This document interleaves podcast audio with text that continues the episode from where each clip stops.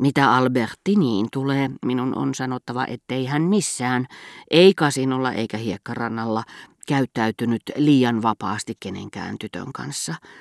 Mielestäni hänen käytöksensä oli liiankin kylmää ja välinpitämätöntä.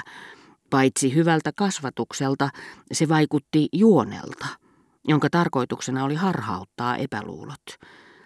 Tietylle nuorelle tytölle hänellä oli tapana vastata nopeasti, jäätävän säädyllisesti ja hyvin kovalla äänellä. Viideltä minä lähden tenniskentälle ja uimassa käyn aamulla kahdeksan maissa. Ja erota hänestä välittömästi sanottuaan tämän, mikä kammottavasti vaikutti halulta johtaa harhaan, sopia siten tapaamisesta, tai pikemminkin tapaamisesta, kun oli ensin kuiskaten sovittu, kaiuttaa kuuluvasti sinänsä viaton lause, jotta ei herättäisi huomiota. Ja kun sitten näin hänen tarttuvan pyöräänsä ja polkevan tiehensä täyttä vauhtia, en voinut olla ajattelematta, että hän oli menossa tapaamaan tyttöä, jolle äsken hädin tuskin oli puhunut. Korkeintaan saattoi sattua, että kauniin naisen laskeutuessa autosta rannalle Albertin ei voinut olla kääntymättä. Ja hän selitti heti, katselin tässä uutta lippua, jonka ovat panneet uimalaitoksen eteen. Olisivat saaneet nähdä vähän enemmän vaivaa. Entisessä ei ollut hurraamista, mutta tämä on minusta vieläkin kamalampi. Kerran Albertin ei tyytynyt olemaan kylmä, mutta se masensi minua vain entistä enemmän. Hän tiesi minua kiusaavan, että hän saattaisi tavata erään tätinsä huonossa huudossa olevan ystävättären, joka silloin tällöin tuli viettämään pari päivää rouva Bontampin luona. Hyvän tahtoisesti Albertin oli luvannut, ettei tervehtisi häntä enää. Ja kun tämä nainen tuli Ancarvilleen, Albertin sanoi, asiasta toiseen hän on nyt täällä. Onko teille kerrottu siitä? Ikään kuin näyttääkseen, ettei tavannut häntä salaa. Eräänä päivänä, kun tästä tuli puhe, hän lisäsi, minä tapasin hänet uimarannalla ja tahallani, pelkkää ilkeyttäni melkein hivautin ja tönäisin häntä. Albertinin kertoessa tätä, mieleeni palasi muuan Rova Bontampin lause, jota en aikaisemmin ollut tullut ajatelleeksi. Silloin kun hän niiltä ajoilta, jolloin hän minun aikanani kehui rouva Suonnelle, kuinka nenäkäs hänen sisaren tyttärensä oli, ikään kuin se olisi ollut suurikin ansio, ja kertoi kuinka tyttö oli sanonut jonkin ties minkä virkamiehen rouvalle, että tämän isä oli ollut kokkipoika. Mutta rakastamamme naisen sana ei kauaa puhtaana pysy. Se turmeltuu, se märkii. Kului ilta tai pari.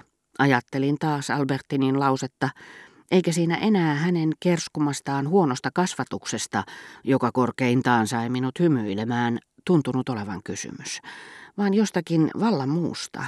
Albertin oli saattanut ilman sen kummempaa tarkoitusta kuin ärsyttää naisen aisteja tai muistuttaa häntä häijysti vanhoista tarjouksista, muinoin mahdollisesti hyväksytyistäkin, tunnustella tätä ohimennen, ja siitä pelosta, että olisin voinut kuulla siitä, tapahtuihan se julkisesti.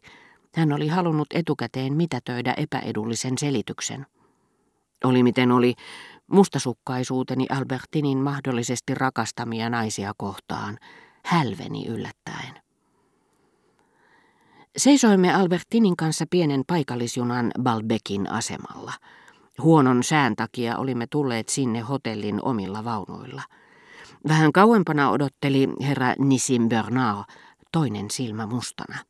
Hän oli hiljattain ruvennut pettämään Ataliin kuorolaista, lähistöllä sijaitsevan ja aika suositun Kirsikkapuisto-nimisen ravintolan tarjoilijan kanssa. Tämä punanaamainen, karkeapiirteinen poika näytti aivan siltä kuin hänellä olisi ollut tomaatti päänään. Tarkalleen samanlainen tomaatti toimitti päänvirkaa hänen kaksoisveljellään.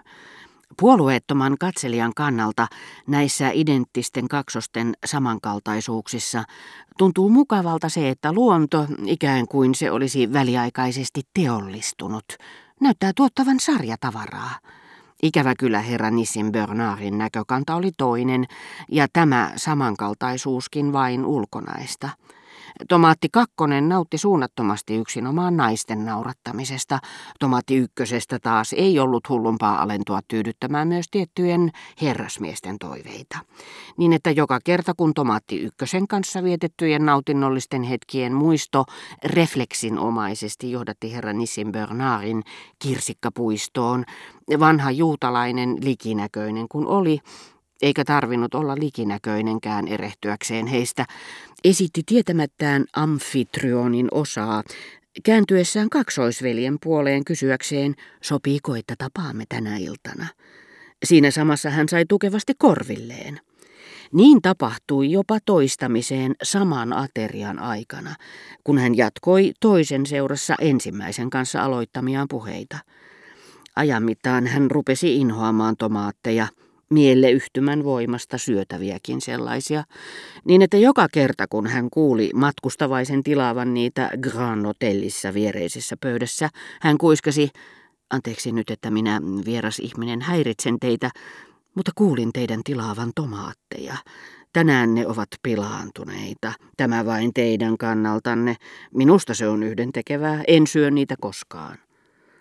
Tuntematon kiitti hartaasti ihmisystävällistä ja epäitsekästä naapuriaan, kutsui tarjoilijaa, oli muuttavinaan mieltä. Ei, ei sittenkään tomaatteja. Eme, joka tunsi kohtauksen ennestään, nauroi itsekseen ja ajatteli, vanha veijari tämä herra Bernard, taas hänen onnistui muuttaa tilaus. Myöhässä olevaa junaa odotellessaan herra Bernardia ei haluttanut tervehtiä Albertinia ja minua mustan silmänsä takia. Vielä vähemmän meitä halutti ryhtyä puheisiin. Tuskin se sittenkään olisi ollut vältettävissä, ellei siihen siinä samassa olisi syöksähtänyt polkupyörä ja sen selästä loikannut hengästynyt hissipoika. Kohta lähtömme jälkeen Rova Verderin oli soittanut kutsuakseen minut päivällisille, ei seuraavana, vaan sitä seuraavana päivänä. Kohta saamme nähdä miksi. Toistettuaan yksityiskohtaisesti puhelin sanoman, hissipoika lähti ja niin kuin ne demokraattiset virkailijat, jotka korostavat riippumattomuuttaan porvareitten suhteen, mutta kunnioittavat auktoriteetteja keskuudessaan, tuodakseen julki, että portinvartija ja ajuri voisivat suuttua, jos hän myöhästyisi. Hän lausahti lähtiessään, häivyn tästä pomojeni takia. Albertinin ystävättäret olivat matkustaneet pois joksikin aikaa. Halusin huvittaa häntä. Jos nyt oletetaan, että hänestä olisi ollut ilo viettää iltapäivänsä Balbekissa vain minun seurassani, tiesin, ettei onni koskaan itseään kokonaan anna, ja että Albertin siinä iässä, josta jotkut eivät koskaan kasva, missä ihmislapsi ei vielä ole keksinyt, että tämä epätäydellisyys johtuu siitä, joka onnen tuntee, ei siitä, joka sitä tuottaa, olisi voinut tuntea kiusausta etsiä minusta pettymyksensä syitä. Minusta oli parempi, että hän syyttäisi siitä olosuhteita, jotka järjestelyjeni ansiosta eivät sallisikaan meidän olla vaivattomasti kahden kesken, ja toisaalta estäisivät häntä jäämästä kasinolle tai aallon murtajalle ilman minua. Niinpä olinkin sinä päivänä pyytänyt häntä tulemaan kanssani Donsieriin, mihin olin menossa sään luuta tapaamaan.